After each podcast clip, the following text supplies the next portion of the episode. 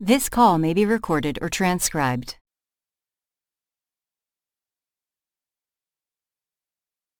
Hello? Oh, hi, Ernie. Hi, is uh, Cyrus Uh, joining us for this call? yeah, silent, silent listener. uh, just finished connecting, so perfect timing. Great. Uh, So- we may not go the full hour, so Yeah, it's like you a hard stop or it's just close to your bedtime? well, yeah, because you know uh, uh, it'll take another half an hour to an hour, and I have to get up in the morning, so six in the morning. Sorry, it'll so. take another half hour, an hour? Well, yeah, we can take. Uh, uh, Okay. let's see how long it anyway, takes. Yeah. Yeah, yeah, okay, yes. Anyway, thank you for making the time. I know it's been a busy week with my kids there, and then you have Yeah, we didn't. I don't think we talked last week. We didn't. Yeah, we tried to find time Yeah. around the tennis and the kids, but it didn't work out. Yeah. So So, So, uh, mm. so let's catch up on so John Rockefeller. Uh, we're not in his uh, medical equipment phase. I'm sure he has something to do with dialysis somewhere in his history, but we'll deal with that later when we talk about his foundations. And this thing, he's still trying to build his oil empire. And he really did this cabal, right? The South Southern Industrial Corp- Improvement Corporation or something like that, which Yeah. failed as a cabal uh, when people found out about it, but succeeded in helping him corner the market on the Cleveland refineries, more Yeah. or less. And we talked about how, like, you know, it was kind of like a sleazy, like it may have been necessary, it may have been ethical, but it was kind of sleazy in it because it was like the secret thing with a secret deal. And that Yeah. is why it blew up, right? One could argue that you know, ethics is largely about reputation. And Mm. if you ruin your reputation, then, you know, it, it doesn't, uh, accomplish, is it, I guess ethics means you can do everything publicly and people will approve of it. And, you know, we also were like, why did he have to go the secret cabal route? Why couldn't he have tried to do something where he gets Mm. people to actually work together openly and honestly? And this chapter, he actually tries to do that, right? They Oh, try okay. to create uh, an Mm. alliance uh, of refiners. They try to work with the alliance of petroleum producers because Mm. the the challenge is that there is this massive uh, boom and bust cycle in oil, right? Yeah. And that both in the production where people would, I think there were two cycles that made these things crazy. One was that people would find oil and then the price would go down to the bottom. Yeah. Uh, And then the price will go go down. up. The, pri- the price will go down and it won't make any money. Um, Yeah. Uh, but then the price would, you know, and then the oil would start to run out and the price would start going up. And Yeah. then that would attract a lot of refiners to start uh, yeah, building more production. cap- But actually, no. I think as the prices all goes down, there's more oil and more Yeah. Can would start building production capacity because they can buy it all cheaply and sell it at a profit. But then they start competing each other uh, and losing all their margin. And then, um, you know, the oil goes price up, and then this, this is a vicious cycle of massive oversupply and overcapacity. Right. He's trying to get, like, can we just, you know, agree on a stable price and a stable supply? And he tries to do this, and everyone tries to do this. What happens is people cheat, right? They can say, well, even when they get like a volunteer agreement, okay, we will, you know, try to stick to a certain uh, level of uh, prices. Um, you know, people will, but in order to keep the prices high, then people will sneak in and try to pump extra oil out because they make make so much money. And this even happened to Rockefeller, where he would buy people out on Hmm. the condition they wouldn't compete with him because he was trying to reduce supply, and then they would turn around and Complain. um, and and end up like you know, you know try no not just complain. They would go and start their own refineries to compete with them. oh, I see. okay. You know, and, and Now, the there's one that- more piece also. There's one more Yeah. piece also that you have to mention that it is the oil production and the refiners and also the transportation, the railroads. Railroads, yes. The railroads, there was, they also had the same boom and cycle, and they also have the problem of, you know, there's so much capacity. Like on the one hand, and this is one of the paradoxes that the way capitalism's supposed to work is if you have free competition, the more the least efficient producers would go out of business and the market would Right. stabilize. Right. And what happened was is that a there was horrible accounting, so nobody really knew who was profitable or not. Mm. And B, the banks weren't very thoughtful either, so they would loan money kind of on a whim based on what they Mhm. was good, and then they would just keep pumping sort of bad money after good, Mm. and it was a huge mess. So uh, after a few rounds of this, Rockefeller says, "Okay, um, it's you know, uh, let me just do this my own way," which is arguably what he Mm. should have done all the way around. And what he Mm. just said, "I'm just going to buy up." Like so, he he manages to more or less keep a lid on the Cleveland refineries because he's got enough Mm. political or personal pressure, or whatever. And he just Mm. does the same thing in region after region where he buys up, uh, you know, a secret partnership with like the leading refiner in each area, and then Mm. they go around uh, corralling all the others. And he ends up building this sort of secret empire, which Mm. is thoroughly illegal um, because there is no concept of a multi-state corporation, much less a multinational corporation. Yeah. And so, although in some ways it feels a little bit more, uh, um, I don't know, direct than the sort of sleazy deals he was cutting with the railroads under the table. I don't know if that's just my personal prejudice, because you know history uh, now is like now what he's doing would not be considered illegal, right? To have a company again? ran- Now Say what he's again? doing no, today what he's doing would not be considered illegal because you could you can form corporations that operate that do business in multiple states. Yeah. Right? Like I can buy, you know, a business in a different thing or start my own subsidiary in another state. But there was literally no way to do that back then. Yeah. Um, but like you mentioned, that it it was so secretive that they were worried that if like one of the guys died, his children would have no record that Rockefeller owned the company, and so they could Mm. just shut him out entirely. It's, it's kind of crazy the level of trust So I they- he had to have so- people. Because when you're breaking the law to do these things in secret, you know, you Mm. if you're going to be an outlaw, See, to be. there are a honest. couple of things there. A couple of things there. One of them is um, he he needed money to buy these people, right? Out.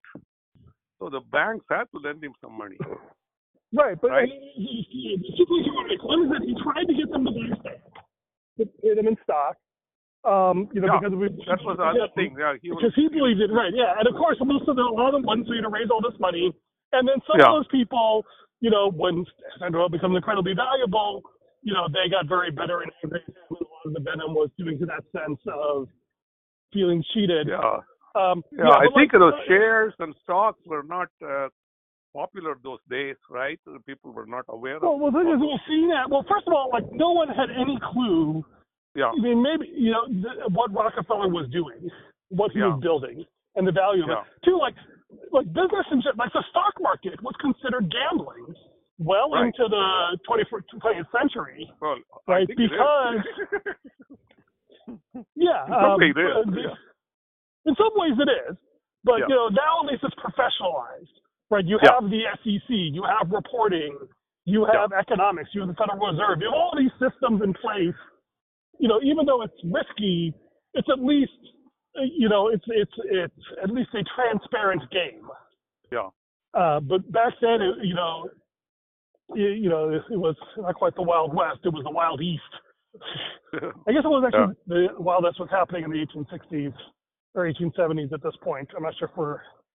yeah. Uh, uh, Now, did they very much. mention the uh, in this chapter? Did they mention the Cleveland massacre or something like that?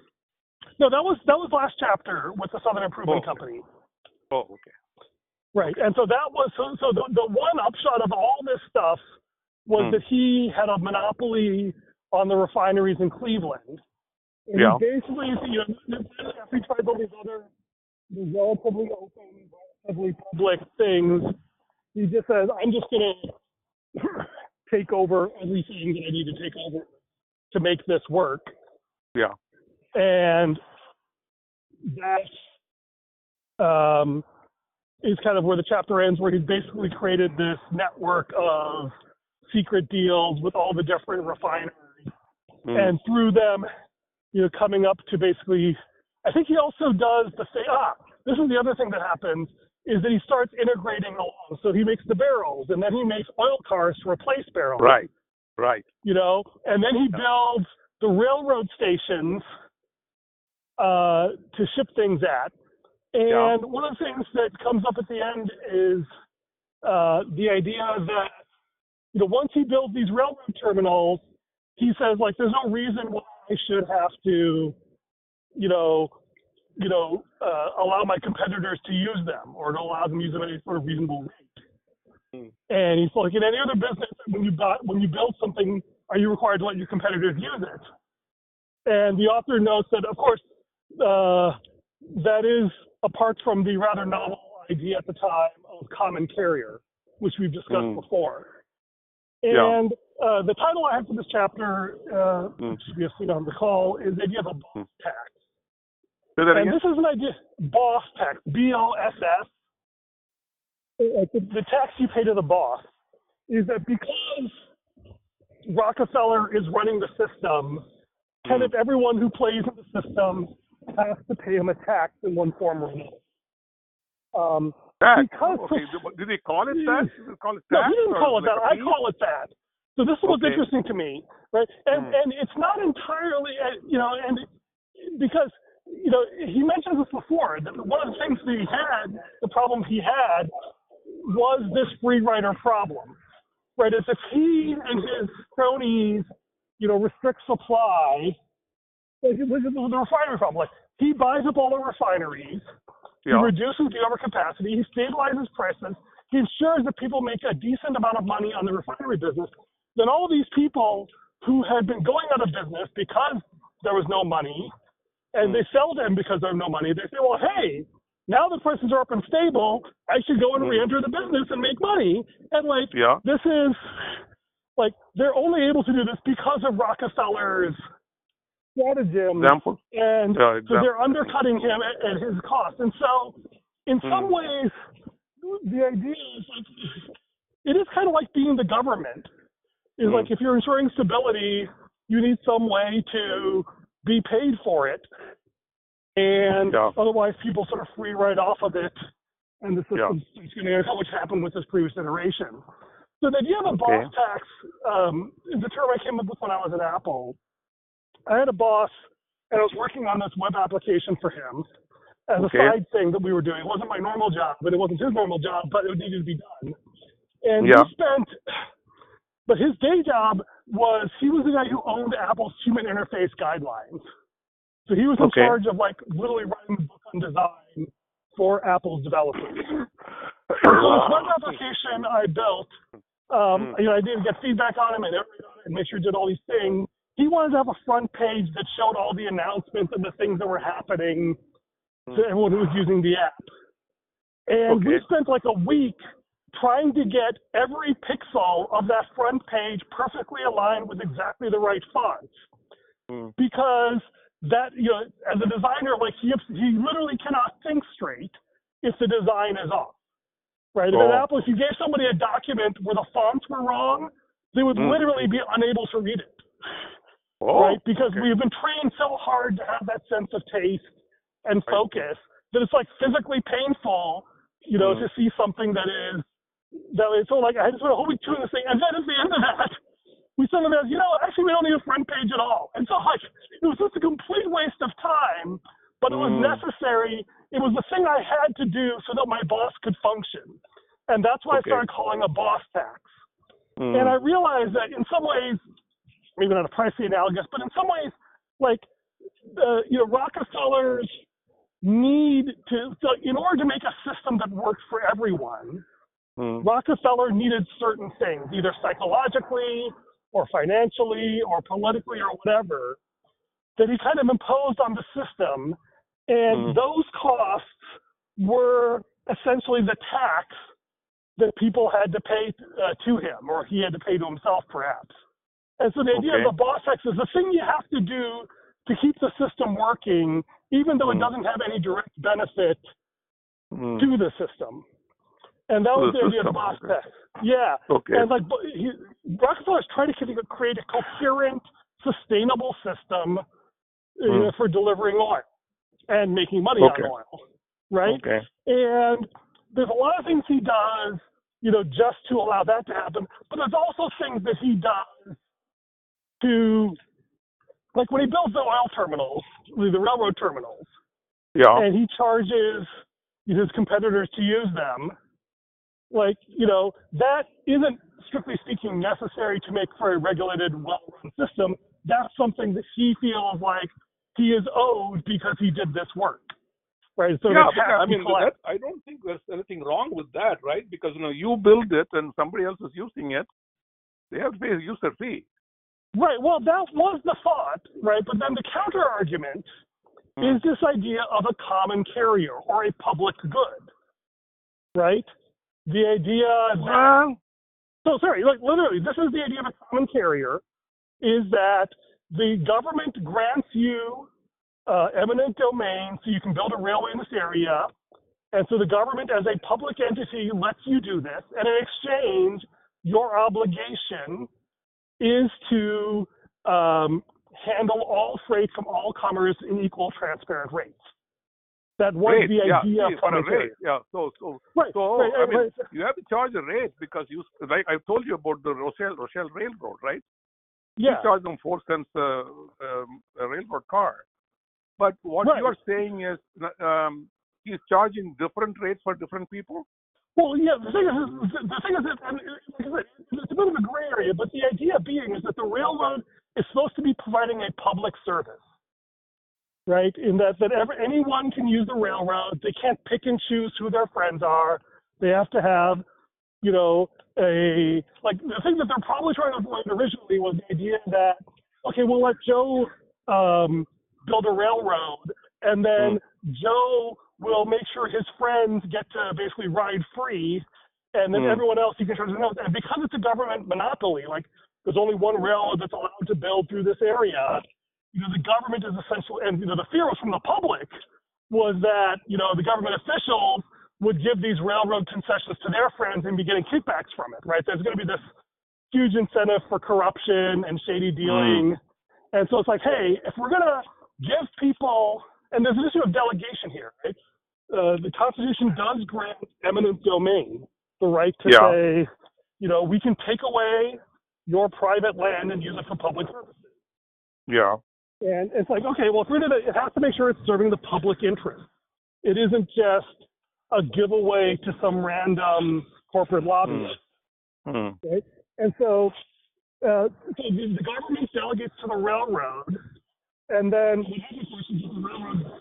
And so, you know, there's like the it's like if you remember when we were growing up, the idea that um, um, television stations had like a certain requirement where they had to air opposing points of view on their Hmm. television news like Okay. is that they would there would be like there was a thing where they would say, you know, there's if like some citizen group disagree with something that was being covered in the news, the television news, then they had a right to get airtime. It's like you know, the point of view of this lady, you know, Hmm. who's objecting to something on the news, because Hmm. the idea is that because the government auctioned off, you know, the FTC auctioned off the scarce resource of TV spectrum, there Yeah. was a public interest, and therefore they had to, oh, like the government, like it's like, hey, if you just, you know, and I think I don't think this applied to newspapers.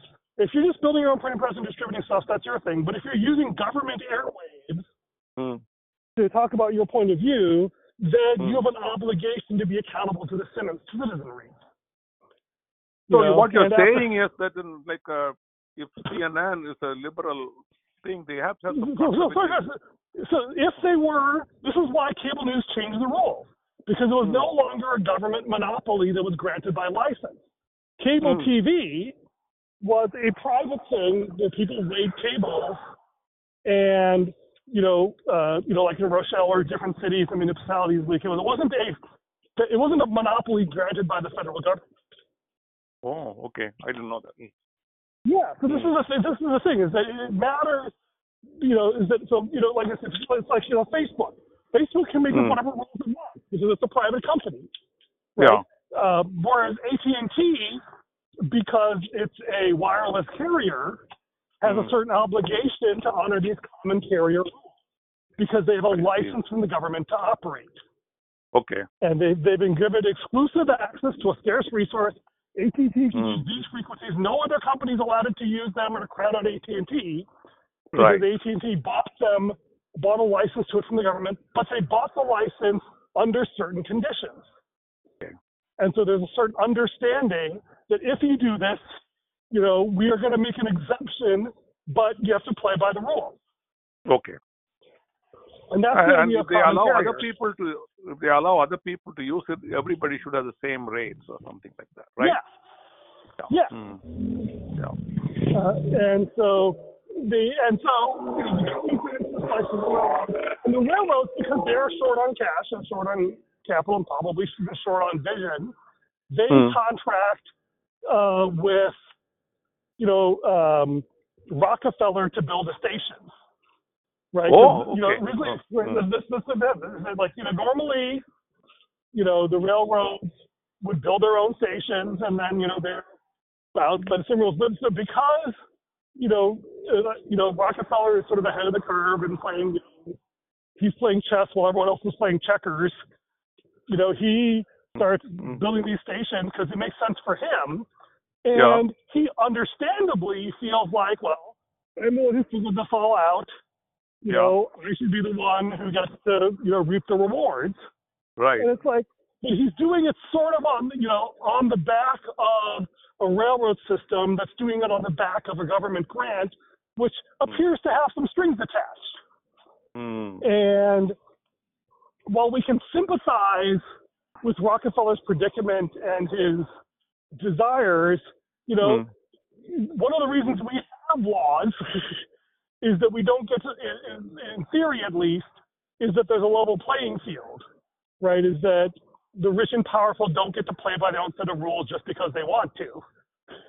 Okay, so what is the alternative? Now, you need a railroad station for these things to come and get loaded and all that.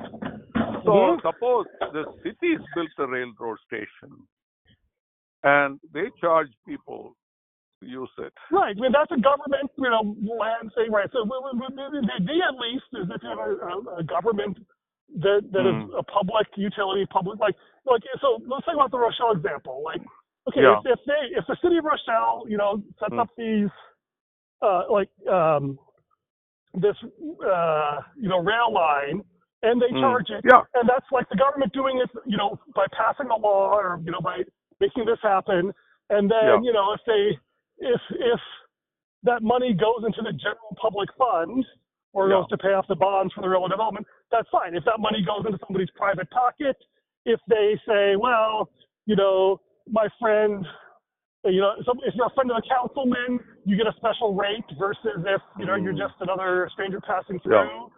You know, Okay. that gets a little more swirly, right? Yeah. Is the Yeah. idea is that, you know, we expect government to have a certain neutrality in these matters. Yeah. And Okay, let me touch on something else. Uh, yeah. I, I don't know it was this chapter. He brought some of the people that into his organization. hmm I don't remember the names yet. One of the, his competitors was complaining or something like that, but then he brought him in as a Yeah, one of the people who was kind of his enemy in the previous chapter, who was in, uh, writing a big broadside against the Southern Improvement Company, I think.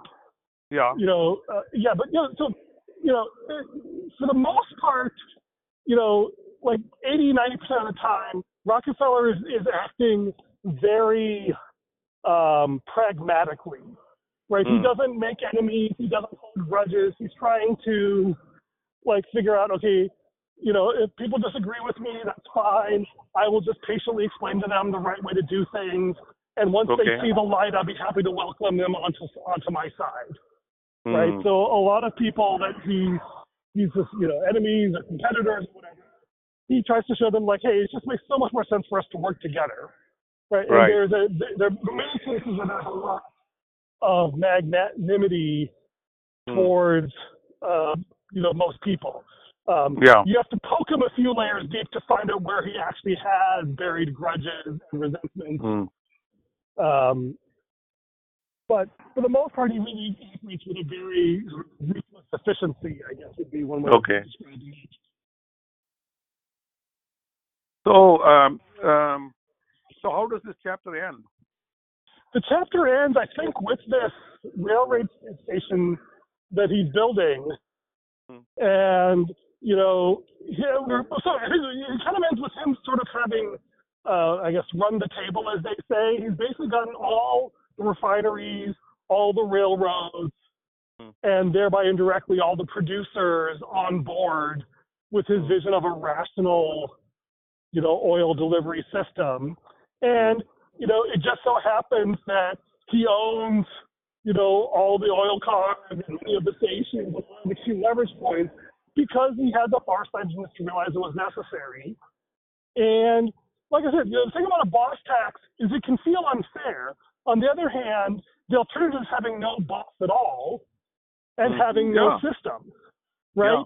And so, I mean, this has been the this is in some ways the crazy experiment that is American democracy Mm. is this question. Because, like in the past, like if you had a nobleman who just conquered a bunch of land and set up a bunch of rules, no one would argue with him because he would just lock Right. your head off, right?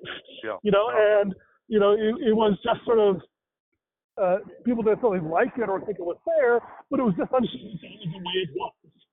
Yeah. Is that you know the, the strong and the powerful made the rules, and that was and so the idea of, of democracy, especially Jacksonian democracy after Andrew Jackson, Mm. you know, was the idea that like every uh, at this point still men, every man, you know, has equal rights under the law. They can all vote, they can all fight, they can Yeah. all uh, have their day in court.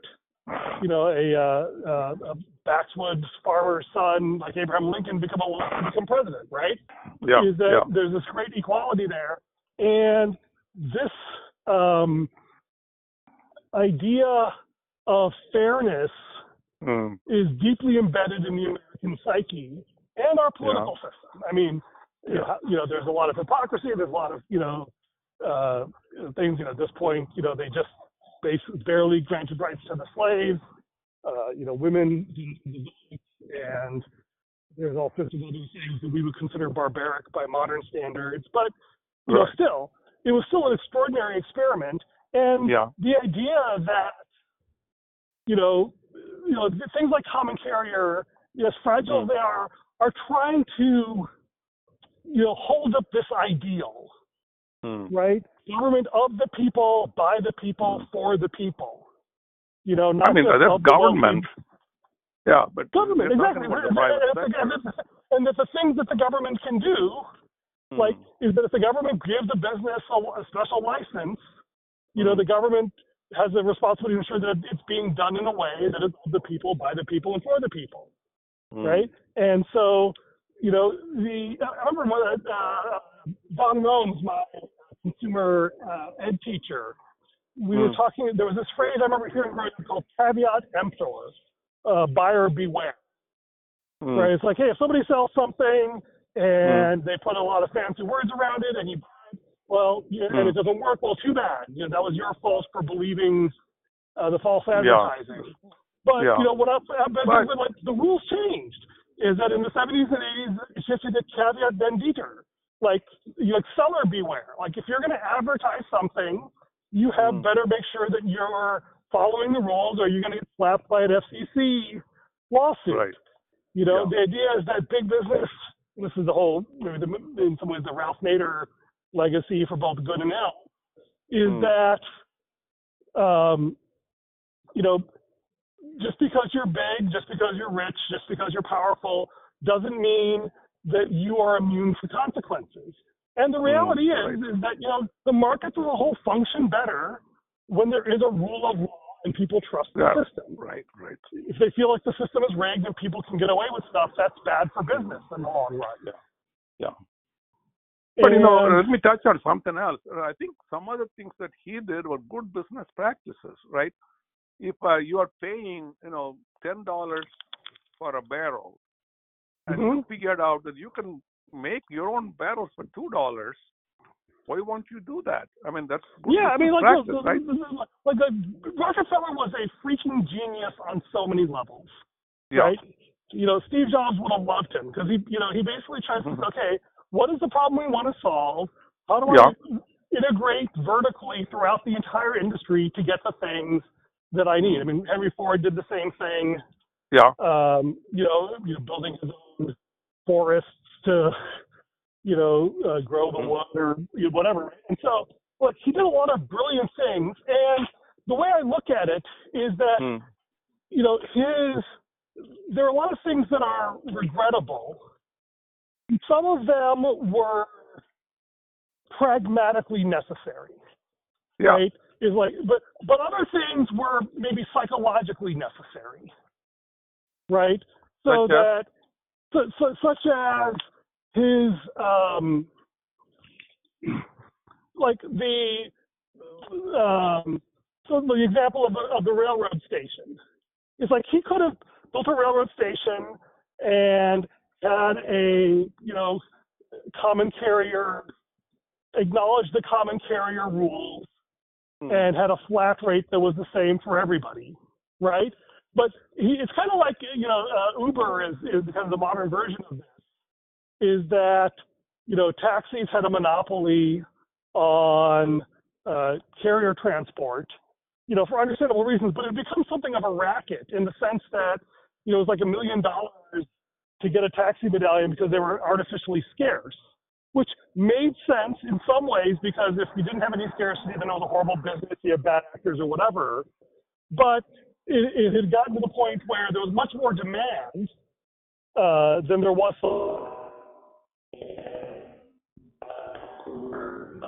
Ernie, And- you're cutting eh, off. Oh, sorry.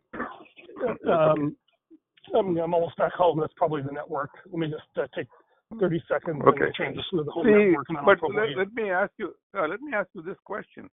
yeah. So I built the railroad station, and why can't I use it? So, sorry, who lets you build a railroad station? Do you just sneak up in the middle of the night and then just have a railroad station without anybody knowing about it and nobody's permission? Mm. Okay. Right? I mean, do you just build one the You build a railroad station. There's no railroad station. Congratulations. Like, what good is it? Mm. Right? It's like if you go to an existing railroad where a Mm. railroad has a right of way through the land, and Yeah. then you decide to build a railroad station. Okay. right? What about the people who own that land that had to sell it to the railroad? Mm. So he bought it from the railroads and built the station. Well, so he had a, he, he basically cut it. So normally what happens is the railroads use eminent domain to get the land, and then they build the tracks through it, and then they decide where to put stations. right? Okay. And and that's a hugely political thing because you know a railroad station can make or break Yeah. uh, a town, just like uh, you know an off ramp can Mm. make or break a city. Uh, like in uh, Cars 2, we, or the Cars Yeah. movie, they talked about Route 66 and the interstate, uh, you know, bypassing the local economy. So like, it's a big deal. But like, if you know anybody could complain about it, then you would never build a rail- railroad. That's why you had to have eminent domain. Oh, okay. You know, so the government says like, hey, we got to do this thing. Everyone will get a Mm. fair price, but you have to sell. You know, and then if people lose money or make money because of proximity, you know, I'm sorry, that's just the Mm. way it goes. Uh, otherwise, you would just be tied up in knots forever, right? So the government Yeah. had to do some things that were sort of locally unfair Mm. in order to make a system that worked better for everyone. Yeah. I mean, that is the nature of government. Yeah. And people will accept that as long as there's a sense in which everyone's playing by the same rules. Yeah. But if someone has, like, say, inside information and knows that the railroad is going to build station here, and they just happen to buy up all the adjacent property, you know, that Mm. feels like insider trading. Right. Right.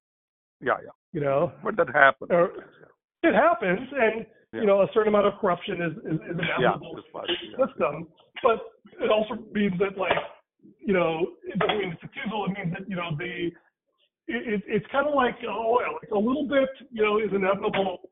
But if you get too much, the whole system falls apart.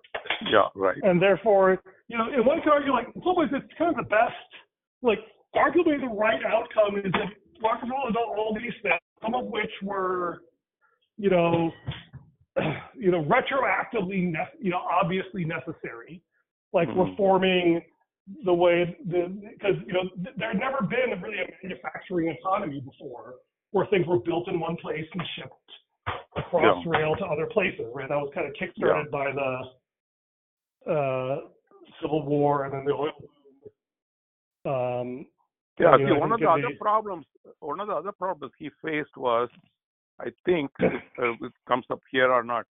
He see, he didn't have access to the coast, to the, the ocean. his Cleveland refiners did not. Yeah. Yeah, so he needed either a storage area near the seashore or another refinery that in Pennsylvania or somewhere, or right? That that comes up here. Yeah, the, it comes to like the, one of the things that come up. I forget exactly which one. But yeah, the basic idea is that he. There are a couple of things. One is he had a uh, a, uh, a sort of additional distance tax he had to pay, in that they had to move it from Philadelphia out to Cleveland and then back to the East Coast where the distributors were. And apparently, Yeah. a big European market at this point. And so he had to cut deals to make his Cleveland refineries competitive. Um, but yeah, there's lots of things like he's doing, and this is the thing, like he's doing a lot of insanely difficult and vitally necessary things. Yeah. Right. Like we, we, we need to be real clear. And and and some of the things that people hate him for were both Mhm. were perfectly correct, and people are just Yeah. angry. Like the fact that he bought people out uh, and paid them cash instead of stock. Like he desperately wanted to give them stock, and they refused to take it, and they got angry. Yeah, Okay. right. Yeah, Then- then, like that's just totally people just being whiny, and you know, right. um, it- you know, uh, it, it, it is what it is. But then there's other things which retroactively you say, okay, this had like the idea of you had to nationalize. We're creating a national market. There has to be a national coordination. And even though it's technically illegal now, it would become, you know, it's sort of in advance of the law.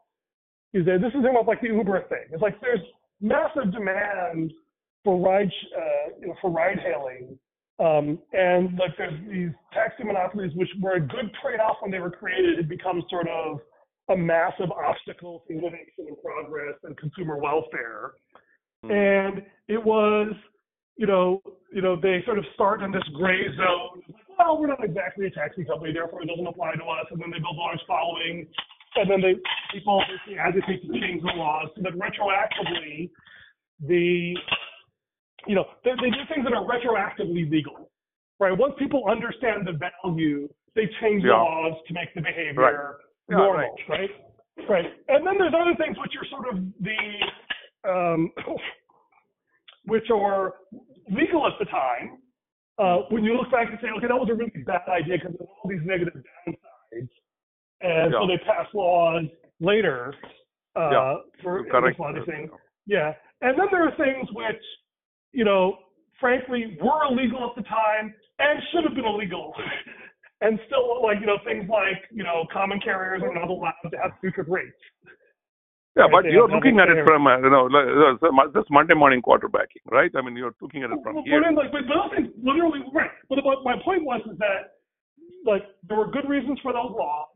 Those Yeah. reasons were valid, and people Yeah. ignored them, uh, you know, for selfish reasons. And but like I think that's the point is that we can look back and say, well, it's obvious to us that these were good laws, these were bad laws.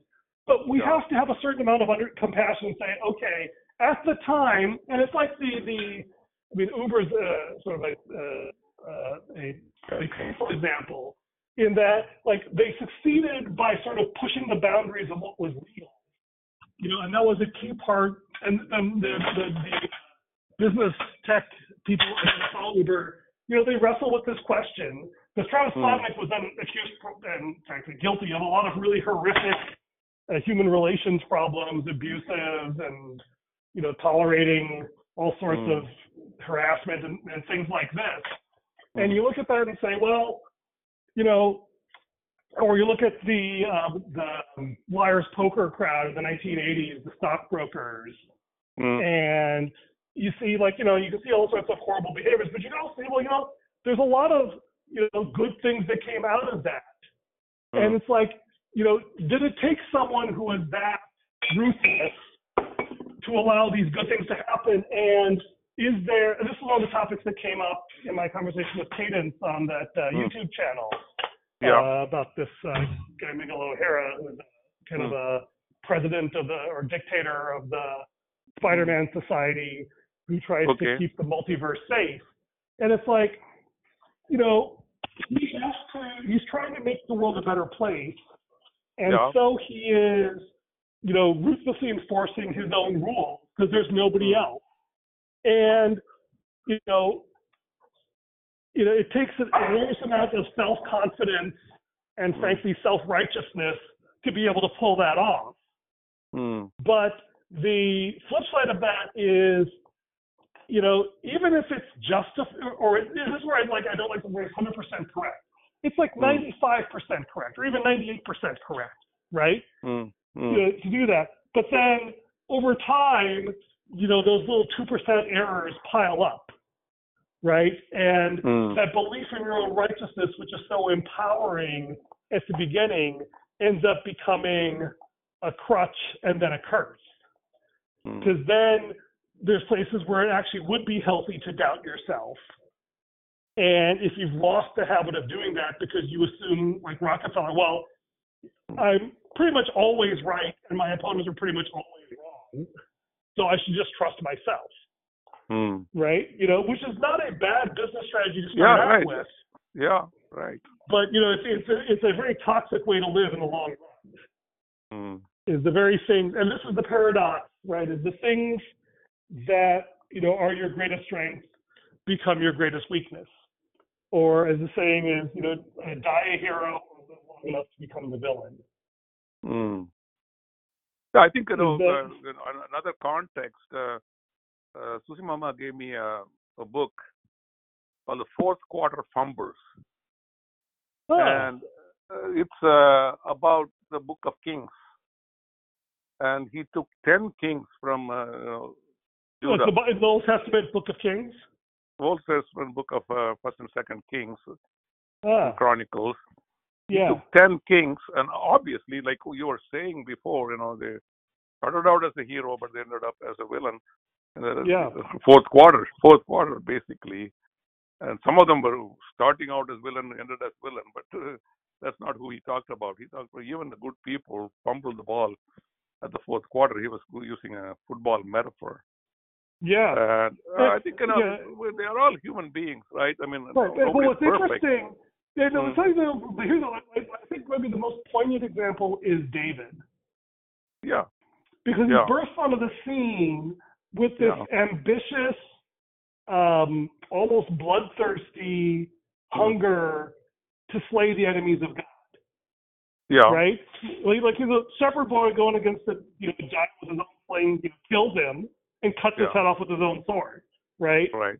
uh, you know, and, in order to, and like, and like, when when David is, you know, the young upstart, you know, we Mm. tend to gloss over his ambition and the bloody, the the the the, the violence of it, right? Yeah, You know, you know, taking a guy's sword and cutting his head his head off. you know, it's like, well, but you know, hey, he's just a shepherd's boy, right. Well, he's you know sacrificing Uriah to cover up his adultery.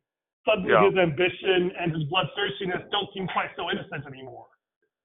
Mm. You know, Okay. and this is the thing is that sometimes the and this is the the idea that even our virtues contain um, a certain level of compromise with evil, which Mm. comes back to haunt us, as opposed to, you know, this was purely good and it, it was only sort of random chance that afterwards he fell away.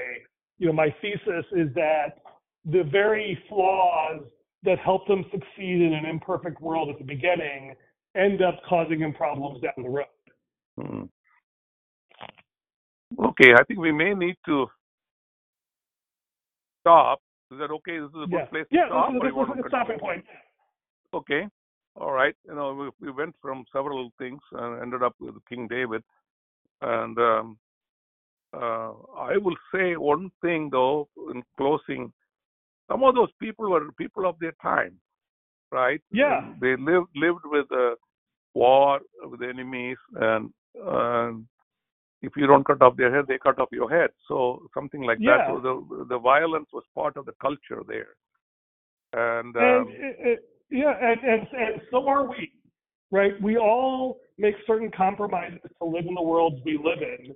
That Right. if we're lucky, we create a better world that our descendants will say, "Oh, I can't believe they did all those things." yeah. It's like survival is always hard. you know, even if physical survival, Mm, you know, sort of, you know, uh, psychological survival is. mm, you know and you know it's not to judge them or Hmm. condemn them but it's Yeah. just to have compassion for them it's like these are the the, the choices they had to make and, and the boss tax they had to pay to culture uh. Yeah. and sometimes I even think about the deal with the devil that we have to make Yeah. to live in this world, you know, and um, will deliver us from the body of death. We'll save that for a later Uh, chapter. Yeah, on another context, today we started, uh, Pastor Joy started a new Bible study on Jonah. Ah, And uh, there, uh, again, um, why did Jonah flee to Tarshish ah, going to Nineveh? Was the question. So maybe we can talk about that at a later time. yeah. But again, I- I- again, he yeah. was a man of his time. You know, he was brought up as a Jew, and uh, they think no, God should love only them, Yeah. right? Are all the things. So we we can talk about it another time. So Yeah, I, I, I- actually asked. I will send you reply I got. okay, Okay, you have control the dogs there for some reason. Okay, Uh, they're they're having their post-watch wrestling match. okay. Quinn's boss tax on Frolic. Frolic wants to play. Frolic wants to annoy Quinn enough to attack him, and then, then oh, I see. and, like Quinn enjoys it. Like he'll roll on his back to attack Frolic, which is very bizarre. Ro- 'cause it's Ro- like what? Frolic, or sorry, Quinn will roll on his back to Yeah. attack Frolic. So he's both submissive and aggressive at the same time. It's very Yeah. odd. But anyway. Uh, Okay, anyway, Ernie, thank you so much. Great, Dad. Have a good rest. Uh, we'll pray- Dad, pray, uh, you want me to call back and talk about anything, or are you good? Uh, Emily, you want to ask him some questions? Yeah, maybe call just quickly. Uh, Okay, I'll, I'll call back. Okay, love you, Dad. Okay, Thanks okay love you. Mom. Bye bye. Bye bye. Bye.